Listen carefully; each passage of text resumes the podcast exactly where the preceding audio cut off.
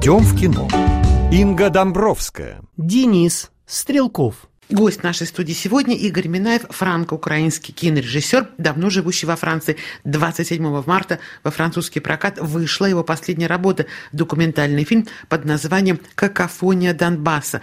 В названии отсылка к фильму Дзиги Вертова «Симфония Донбасса». Игорь, почему сегодня было важно обратиться к этому фильму и к тому мифу о рабочем человеке, рабочем классе советских годов? В первую очередь скажем, что это вообще один какой-то большой миф, не говоря о шахтерах, о которых сегодня забыли, а это основное население Донбасса все-таки. Миф о рабочем классе, это был основополагающий миф Советского Союза, безусловно.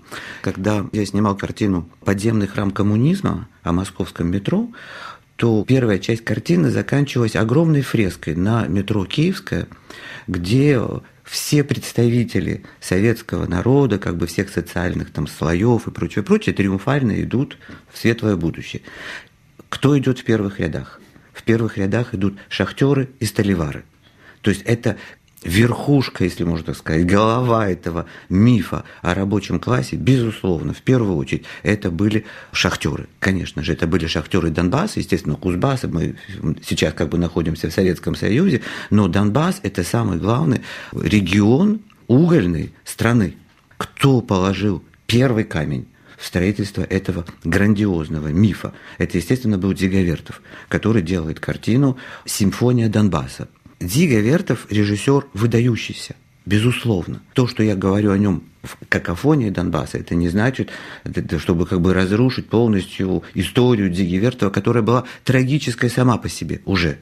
Дига Вертов делает, как и все остальные, исключительно социальный заказ. Иначе невозможно. Иначе вы не работаете в кино. Дига Вертов, естественно, делает симфонию Донбасса, кроме функции пропагандистской, но при этом он человек, который верит в это. Он верит, он коммунист до мозга костей, он в это верит искренне, и в данном случае, когда что-то у него не получается, он не понимает, почему партия и правительство его не любят. И также он, он пишет в своих дневниках, я люблю партию и правительство, почему они меня не любят? Я делаю все то, что они хотят, и я в это верю. И он делает симфонию Донбасса. Симфония Донбасса, безусловно, как режиссер, настоящий режиссер, его интересует использование звука – это будет первая звуковая документальная советская картина. Естественно, потом, когда ее будут показывать на Западе, будет очень много отзывов. И то, что цитируют постоянно, что на одном из просмотров, я не помню, это было в Англии или где, Чарли Чаплин пишет, что это самая лучшая вообще симфония, которую мне когда-либо удалось слышать в мире.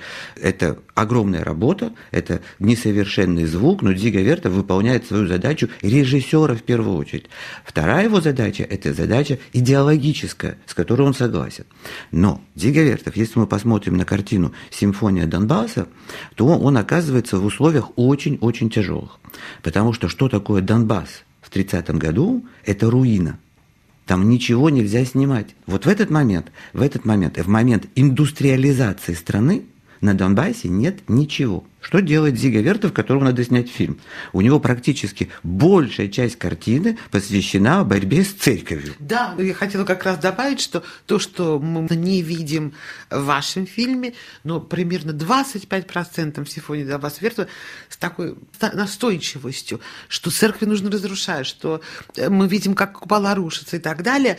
Отсылка к 19 веку, раз Бога нету, возможно, все. Да, и, это, и это последствия, которые мы видим сегодня. И это почему вы обратились, может быть, к фильмам 30-х годов? Да, но дело в том, что там как бы есть все, скажем так. Угу. Потому что разрушим все, построим все, это не основано больше на вере. Вера у нас одна, коммунистическая, светлое будущее, которое завтра придет и прочее, прочее. Поэтому Дига Вертов очень антиклерикально настроен всегда. Вот он снимает эти разрушения церквей, куполов, всего, вынос всякой церковной утвари и всего на свете, как это уже без него тоже снимали достаточно. Вот. А потом он должен должен перейти как бы неизбежно к части Донбасса. И к части Донбасса вот здесь начинается для него проблема, которую, а, естественно, звук ему помогает, потому что это новшество и прочее. Звук, по-моему, была какая-то советская система звуковая. Да, это была система Шорина тогда, эта система была несовершенна, но в любом случае это была первая система, это важно очень, что все-таки они ее создали, она была громоздкая, ужасная и все, но Она работала в тех условиях. То, что мы видим в кадре, на самом деле, это довольно жалкое зрелище, потому что стоят шахтеры с лопатой и с ведром.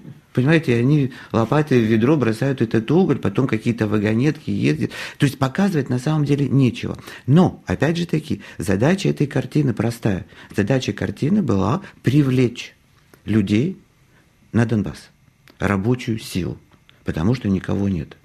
Вот. Дальше, как это уже будет развиваться, это уже другой вопрос, скажем. Но задача этого фильма, и она, по идее, выполняла эту задачу, это именно привлечение рабочего класса на Донбасс, который надо поднять Донбасс. Это как бы идея фильма – поднять Донбасс много в вашей ленте говорите, точнее, закадровый голос именно рассказывает, как этот миф был разрушен, почему он не состоялся. Все-таки это два разных мифа, то, что происходило тогда, в 30-е годы, и в Советском Союзе, и тот миф, который мы тоже сейчас видим, который уже вы показываете во второй части вашего фильма, если так условно можно разделить ее на две таких больших смысловых фрагмента. Первый – это архивные кадры, потом эти интервью, которые вы берете, про которые, истории, которые вы рассказываете, в частности, вот эта дикая история женщины.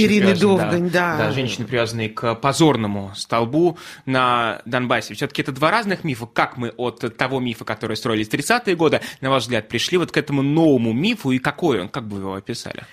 Понимаете, здесь есть такая проблема. Можно условно, на мой взгляд, говорить о двух частях условно, потому что одна часть без другой не существует на самом деле. Первая часть, скажем так, это архивный материал. И здесь возникает очень серьезная проблема по сути, не только которая касается моего, моей картины, но которая касается очень многих людей, которые работают с архивами. Дело в том, что до перестройки, то есть, скажем, где-то даже до 89 года, все документальные кадры были практически постановочными. И вот здесь начинается большая-большая проблема. Что мы делаем сегодня с этими архивами?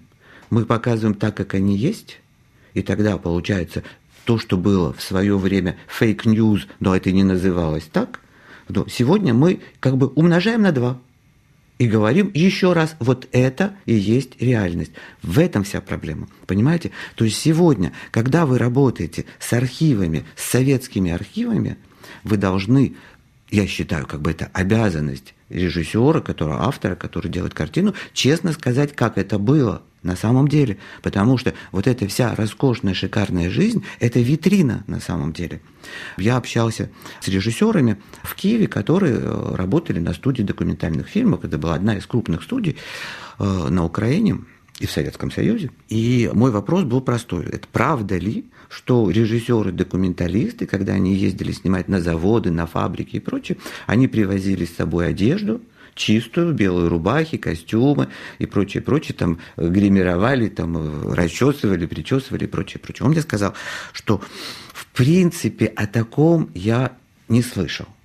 Но это то, что мы видим на экраны. Естественно, никто не делал так. Но вам давали команду завтра прийти в парадной одежде, в белой рубахе, при галстуке, умыться, побриться и все. Естественно, это делалось так. Поэтому то, что мы видим сегодня, были кадры, которые не вошли в картину, например, когда город Донецк и прямо на камеру идут трое шахтеров, которые только что вышли из шахты, они идут с отбойными молотками, гордо по улице. Люди ходят, еще чего-то. Это безумие абсолютно. Никто с отбойным молотком из шахты не выходил. Все-таки как-то можно было помыться сначала. Они черные, когда они выходят из шахты. Вот. Поэтому миф складывался таким образом, что чтобы построить параллельную реальность. В этом вся проблема. То есть пропаганда на самом деле это ваше орудие производства. То, что вы используете для какой-то цели. Цель простая – построить и заставить поверить в то, что то, что мы вам показываем, это и есть реальность. Ее нет на самом деле такой реальности. Симулятор Да, да, абсолютно. Чистый. Да, конечно. Вот. Поэтому и таким образом мы строим миф. Миф в любом случае по определению должен быть простой. Мы понимаем, что есть верх и есть низ, есть черное и есть белое. Мы определяем роли всех. Так эти роли были распределены. И поскольку у людей в этот период, который длится, извините, 70 лет, никаких других источников информации нет. А потом информация не расходится далеко. Понимаете, то, что происходило в Донецке, жители там Киева не знали. И создается этот миф. И когда начинается, мы не случайно ограничили действие фильма 2014 годом, потому что мы не говорим о причинах этой войны на Донбассе, там, как бы во всем ее объеме сегодня, то, что мы знаем. Важно то, что произошло в головах людей. И это чрезвычайно важно, потому что когда вы верите в то, то есть в тот миф замечательной, чудесной жизни и прочее, прочее. И когда у вас ничего не получается дальше, возникает вопрос. И тогда, чтобы ответить на этот вопрос, мы достаем старые мифы и говорим, ну тогда-то было хорошо. Это манипуляция, которая работает. В этом вся проблема. Поэтому, почему я говорю, что это не одна и вторая часть, это, можно сказать, ведь, но они связаны между собой. То есть второе, то, что происходит с Ириной Давгань, например, которую выставляют к позорному столбу в День независимости Украины. Страшные кадры облетели весь интернет да, всего да, мира. Да. И я того как... страшнее их слушать еще и в интервью, и в фильме. Да, так да, подробно, да, практически да, технически да. расписывает все это с хирургической На самом деле, да, вы понимаете, что произошло на самом деле. И это мне рассказывал журналист, который в это время был там, был, это, это происходило в Луганске. Вот. Он был там. И в это время еще были журналисты. Сегодня нет журналистов, туда невозможно поехать. Вот. Кроме тех, которые там, там, и американские журналисты тоже есть, которые снимают, это тоже отдельный разговор. Вот. Но они как раз сидели все журналисты в гостинице, и приехал журналист Нью-Йорк Таймс. Это он проезжал мимо этого столба. Это он увидел Ирину Давгань привязанную. Это он снял страшные кадры, когда ее бьют ногами, когда на ее лице раздавливают, там просто давят помидоры. Те же жители, которые были ее соседи вчерашние. Вот. И когда он пришел в ужас, он все это снял, он поехал к начальнику этих сепаратистов и рассказал. Сепаратист, начальник сепаратистов, он приехал туда, ее отвязали от этого столба и с большими-большими сложностями ее вывезли с этой территории. Вот ее и ее семью. Это история невероятная. Это в это действительно нельзя поверить. В ней участвовали люди, вчерашние соседи. Как в одно мгновение вот эта ненависть может людей превратить абсолютно даже не знаю в кого. Вот это страшно. В одну секунду это происходит. У вас есть ответ ваш на этот вопрос? Почему так стало возможно? Вы говорили, что в эпоху советскую не было достаточно информации, люди, может быть, не знали, поэтому легче были манипуляции. Сегодня люди знают все, источники открыты все. Почему вдруг мы опять становимся жертвами вот этой манипуляции сознанием, которая пробуждает в нас вот таких вот чудовищ. Это настоящая проблема, которая касается даже, ну, если мы сейчас говорим о фильме, этого фильма, и то, что происходит в других странах, это ненависть разжечь очень легко. Гораздо сложнее все-таки устроить мирную жизнь. И когда мирную жизнь устроить нельзя, то ненависть очень сильно помогает. Это как чудесно говорили Стругацкий, против кого будем дружить. Понимаете, вот мы дружим против кого-то. Вот это самое ужасное. Когда, вы знаете, мы встретились с Ириной Давгань, которая, слава богу, в Киеве, и как-то вернулась к какой-то жизни, но вернулась наполовину – это такой серьезный травматизм, который она пережила, что я не знаю, сколько нужно будет лет для того, чтобы она пришла в себя. И она говорит очень важную вещь в картине. Она говорит, когда ты живешь как-то так отдельно от всего, ты, ты не представляешь, ты читаешь, что это может происходить где-то с другими людьми, но сейчас это происходит с тобой, здесь. И ты понимаешь, что это может произойти с любым человеком, везде.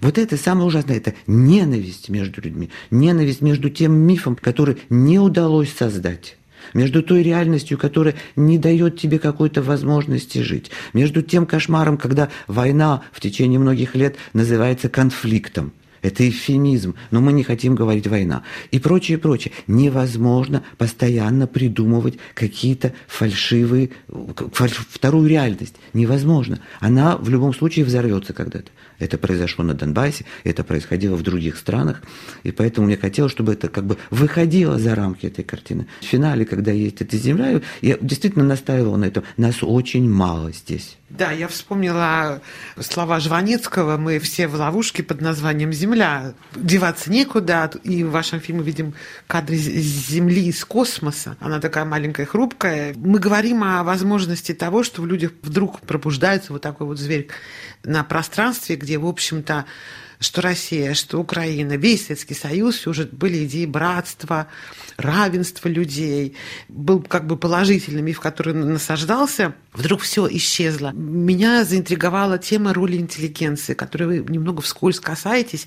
В той части, где мы видим архивные кадры советской эпохи, интеллигенции практически отведена роль подтанцовки.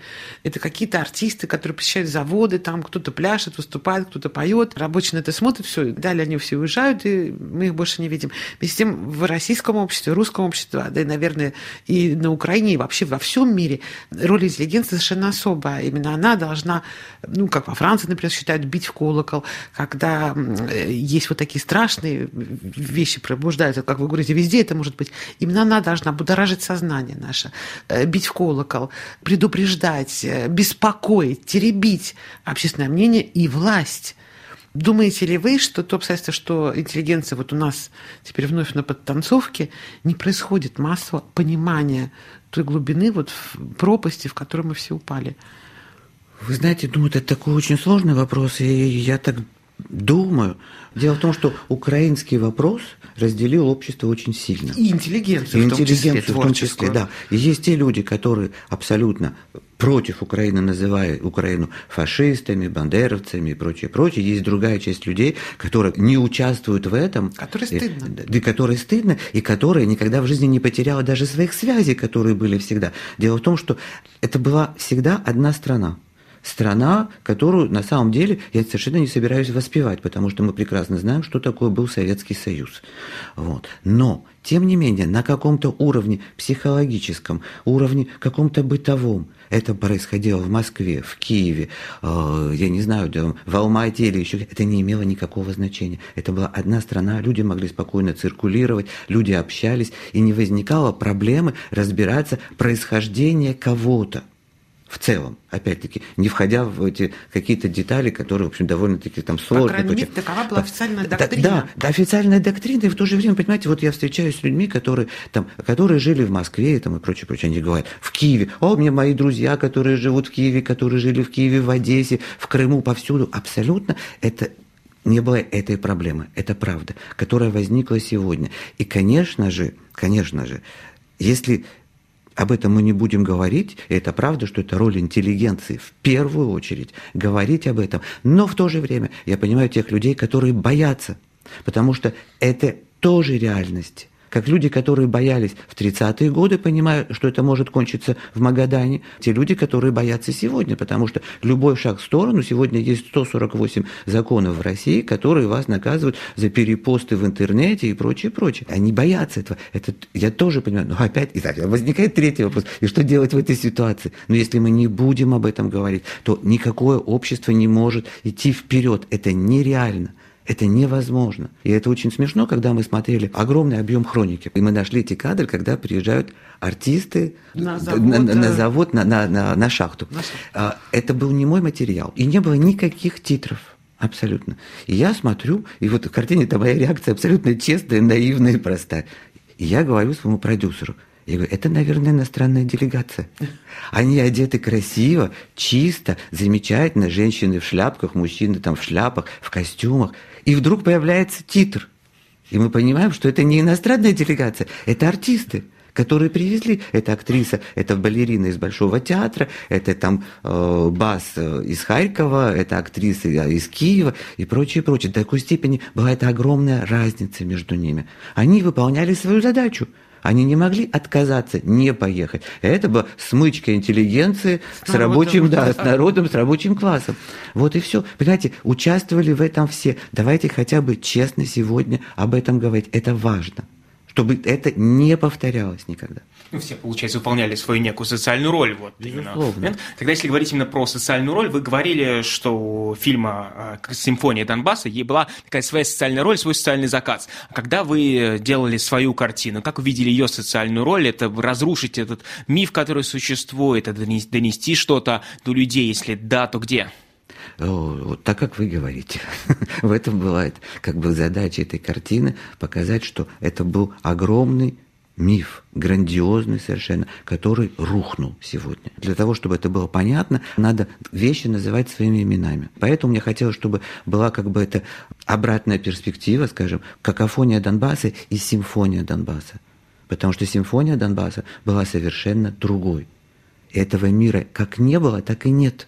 Его никогда не было. Но надо об этом говорить. Опять мы возвращаемся к архивам. Вы заметили наверняка, первая часть этой картины есть закадровый голос есть комментарий, потому что иначе нельзя. Если мы показываем это и говорим, это правда, значит, мы второй раз просто врем точно так же, как и раньше. Во второй части нет закадрового голоса, во второй части есть свидетели и участники. Там нет свидетелей участников. Ни один свидетель и участник не рассказал бы вам никогда и ничего. Что вам Стаханов мог рассказать? Физически он был, но никакого рекорда не было никогда в жизни. И сколько людей на это работали, как этот миф развивался.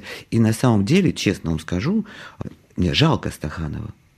Жалко, потому что на самом деле... Судьба, да, это трагическая судьба. Это человек, которого пропаганда разрушила абсолютно, которая внушила, что ты герой, и нам герой нужен. И мы вообще сейчас построим на тебе тут такое, такое, такое. Ему деваться было некуда, а потом ему это нравилось. Скажите мне, кому-то не будет нравиться, когда вам дают квартиру в Москве в доме на набережной напротив Кремля?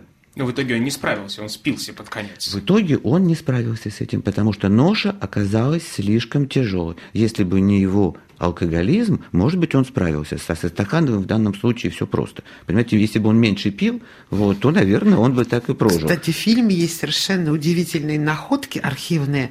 Не только Дига Вертов, но есть еще архивы и 50-х, и 60-х годов. И есть такой момент, коллективный сеанс с алкоголиками. А, ну, во-первых, проблема алкоголизма это всегда была. Ну, о ней нельзя было говорить, это стыдная проблема алкоголизма. А там люди вот. спокойно разговаривают, да, фильмы да, снимают. Да, это были фильмы, которые снимались, знаете, по заказу министерства, не для широкого пользования. То есть ведомственные какие-то фильмы про алкоголизм и прочее. Мы посмотрели много, надо сказать.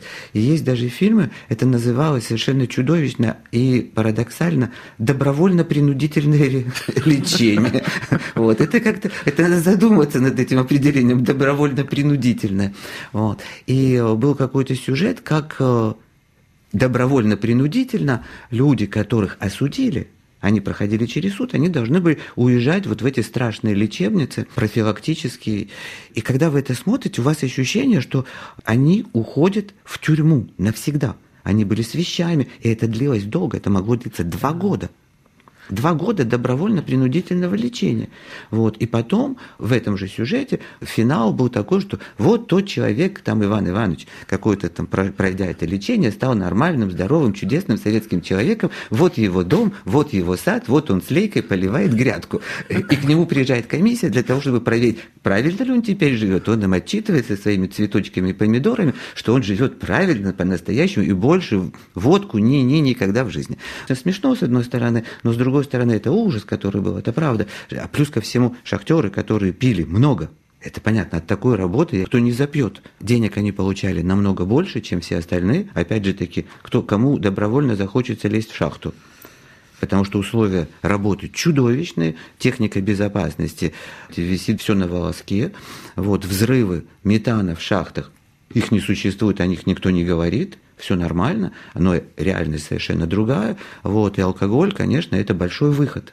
Но при этом на, в самой ленте, по крайней мере, в тех кадрах архивных, которые вы показывали, все это профессия шахтера выглядит очень красиво, практически филигран. То есть этот миф строится практически талантливо. Безусловно. Вот в этом тоже еще есть фокус. Это строится талантливо и хорошо, потому что работают люди профессиональные и опытные. Если бы это было, а, не талантливо, и, б, не профессионально, это не давало бы эффекта. В том-то весь и фокус, что это сделано режиссерски и снято операторски хорошо и очень даже хорошо. У меня был выбор кадров. Я мог выбирать кадры, которые наиболее выразительные, наиболее там, где есть свет, где есть все и прочее, прочее. И это все длится до 89 года. В 89 году это все начинает рушиться. Перестройка приходит, и все. Ну, создается настоящая документалистика вместе И с тем. возникает, да. Реальное документальное кино, как, Да. мы его знаем во всем мире. И удивительный совершенно фильм про забастовку шахтеров 80 года, когда впервые, может быть, вот тот рабочий идеальный герой стал реально героем. Мы все помним эти шахтерские забастовки тогдашние, которые, возможно, подтолкнули да, весь советский народ вот, к событиям 91 года. Для вас это было важным показать вот эту и формальную, профессиональную, важную для вас сторону, что вот было очень талантливое, но постановочное документальное кино, и вот, наконец, появилось реальное. Это было важно? Да, это было чрезвычайно важно. И я встречался с режиссером этого фильма. На самом деле это два фильма, объединенных общим названием, который называется «Июльская- «Июльские грозы». «Июльские «Июльские грозы». Это режиссер Шкурин, замечательный режиссер. Этот фильм на самом деле возник случайно. 89 года. Он возвращался из отпуска через Донбасс, он ехал в Киев. И он приехал, а там уже это происходило. Об этом не знал ни один человек. Советская советская пропаганда, советские все структуры, медийные и прочие, молчали об этом. Никто не говорил ни слова. Не было никаких советских корреспондентов. И в кадре вы видите людей, которые ходят с камерой, на камере написано CNN. CNN. Вот. И они говорят, а где советские журналисты? Их нет. Это было, это замолчали сто процентов. Я видел одного человека не так давно на фестивале в Анфлёре, бывшего журналиста France Press, который в это время был в Москве. И они услышали о том, что на Донбассе, в Донецке происходит вот такое вот. Они не могли поехать туда. Им не давали визу. И они послали одного из своих этих пижист из Москвы. Внештатников. Да, внештатников они послали туда, поскольку он мог поехать. У него был советский паспорт. Он вернулся, у него волосы стояли дыбом, и он сказал, вы сидите здесь, вы не представляете, что такое Донбасс, что такое жизнь, реальная жизнь шахтеров. Это рабы. И тогда он, не найдя нигде ни пленку, ничего в Киеве, он поехал в Донецк, собрал всю пленку, которые были на корпунктах. И вот они остались там, они думали, что они снимут быстро, но они остались до конца. И они сняли этот фантастический фильм, который называется «Забастовка». Но это 89 год. Никакой системы проката больше нет. Никого ничего не интересует. У людей другая проблема. С одной стороны, мы все рады, что наступает свобода. С другой стороны, другие люди говорят, мне не нужна ваша свобода, мне нужна колбаса. Где вы покажете этот фильм? Нигде. Мало И его не знает знают, да, никто знают, абсолютно. да. Поэтому это- это- для меня это было чрезвычайно важно. Это честная картина. Это первая настоящая вот такая документальная картина. Шкурин снимал, все фильмы, которые он снимал до этого, были другими. Но вот здесь это прорвало. И это огромный шаг. Это действительно впервые мы увидели настоящую жизнь. И потом он вернулся. Когда была забастовка вот 90-го года, вторая, он вернулся туда. И это были две разные забастовки. Вот если первую замолчали, то и в первой забастовке они выиграли, потому что Горбачев подписал требования шахтеров. Но, собственно, что это дало? Ничего. В то в 90-м году это забастовка, которая носит абсолютно политический характер. Потому что они говорят, нам больше вот, здесь вот ваше коммунистическое руководство. Мы хотим руководства из людей, которые живут здесь, рядом с нами, то есть народных каких-то депутатов наших но не коммунистических. Вот тогда они объявляют голодовку, и тогда Шкурин снимает те кадры, которых мы не видели вообще никогда. Это страшные кадры похорон. Страшные кадры – это взрыв метана в шахте. Вот, и мы видим это кадры, которые просто разрывают вообще сердце. Об этом раньше не говорилось никогда. Ну, тогда и рушится, получается, тот миф, Вот который это- да. строился так все это Да, время. Я сразу... Следующий вопрос. Вот говорите о том, что один миф, вот эти кадры, настоящая документалистика буквально разрушил. То есть того мифа, который был во всем Советском Союзе, его больше нет. Почему, на ваш взгляд, сейчас появляется вот этот новый миф, когда уже есть доступ и к документалистике, и, в принципе, к журналистике? Почему теперь, когда вроде как все можно снимать, обо всем можно так или иначе говорить, как получается так, что этот миф новый, про вот этот новый Донбасс, про то, что мы условно называем вот этим мифом второй части вашего фильма, что он не только существует, но все больше и больше развивается, может быть, в глазах, в том числе и людей в России. Как вы бы это объяснили, как к этому Вы знаете, относитесь? сегодня ситуация совершенно другая. Поэтому сегодня мифа такого нет. Сегодня то, что звучит официально в России, это Украина – это враг. Вот что звучит. Сегодня не нужен никакой миф. Сегодня это как бы жесткое разделение на своих и чужих. На Украине никакого мифа о Донбассе нет сегодня. На Украине есть проблема Донбасса, огромная проблема Донбасса. Что с ним делать? А в России это звучит, что там фашисты, бандеровцы вот и прочее. В России прочее. как раз есть миф, получается. Да. Это не миф, понимаете, это противостояние. Миф все-таки это вещь глобальная. Она выстраивает некую модель мира. Советский Союз был создателем грандиозных мифов, и они включали в себя все. Сегодня этого нет. Сегодня есть идеологическая борьба. Это разные вещи, на мой взгляд. И проблема Донбасса сегодня, я говорю, мы ограничились 2014 годом, потому что нам важно было понять, что произошло в головах людей.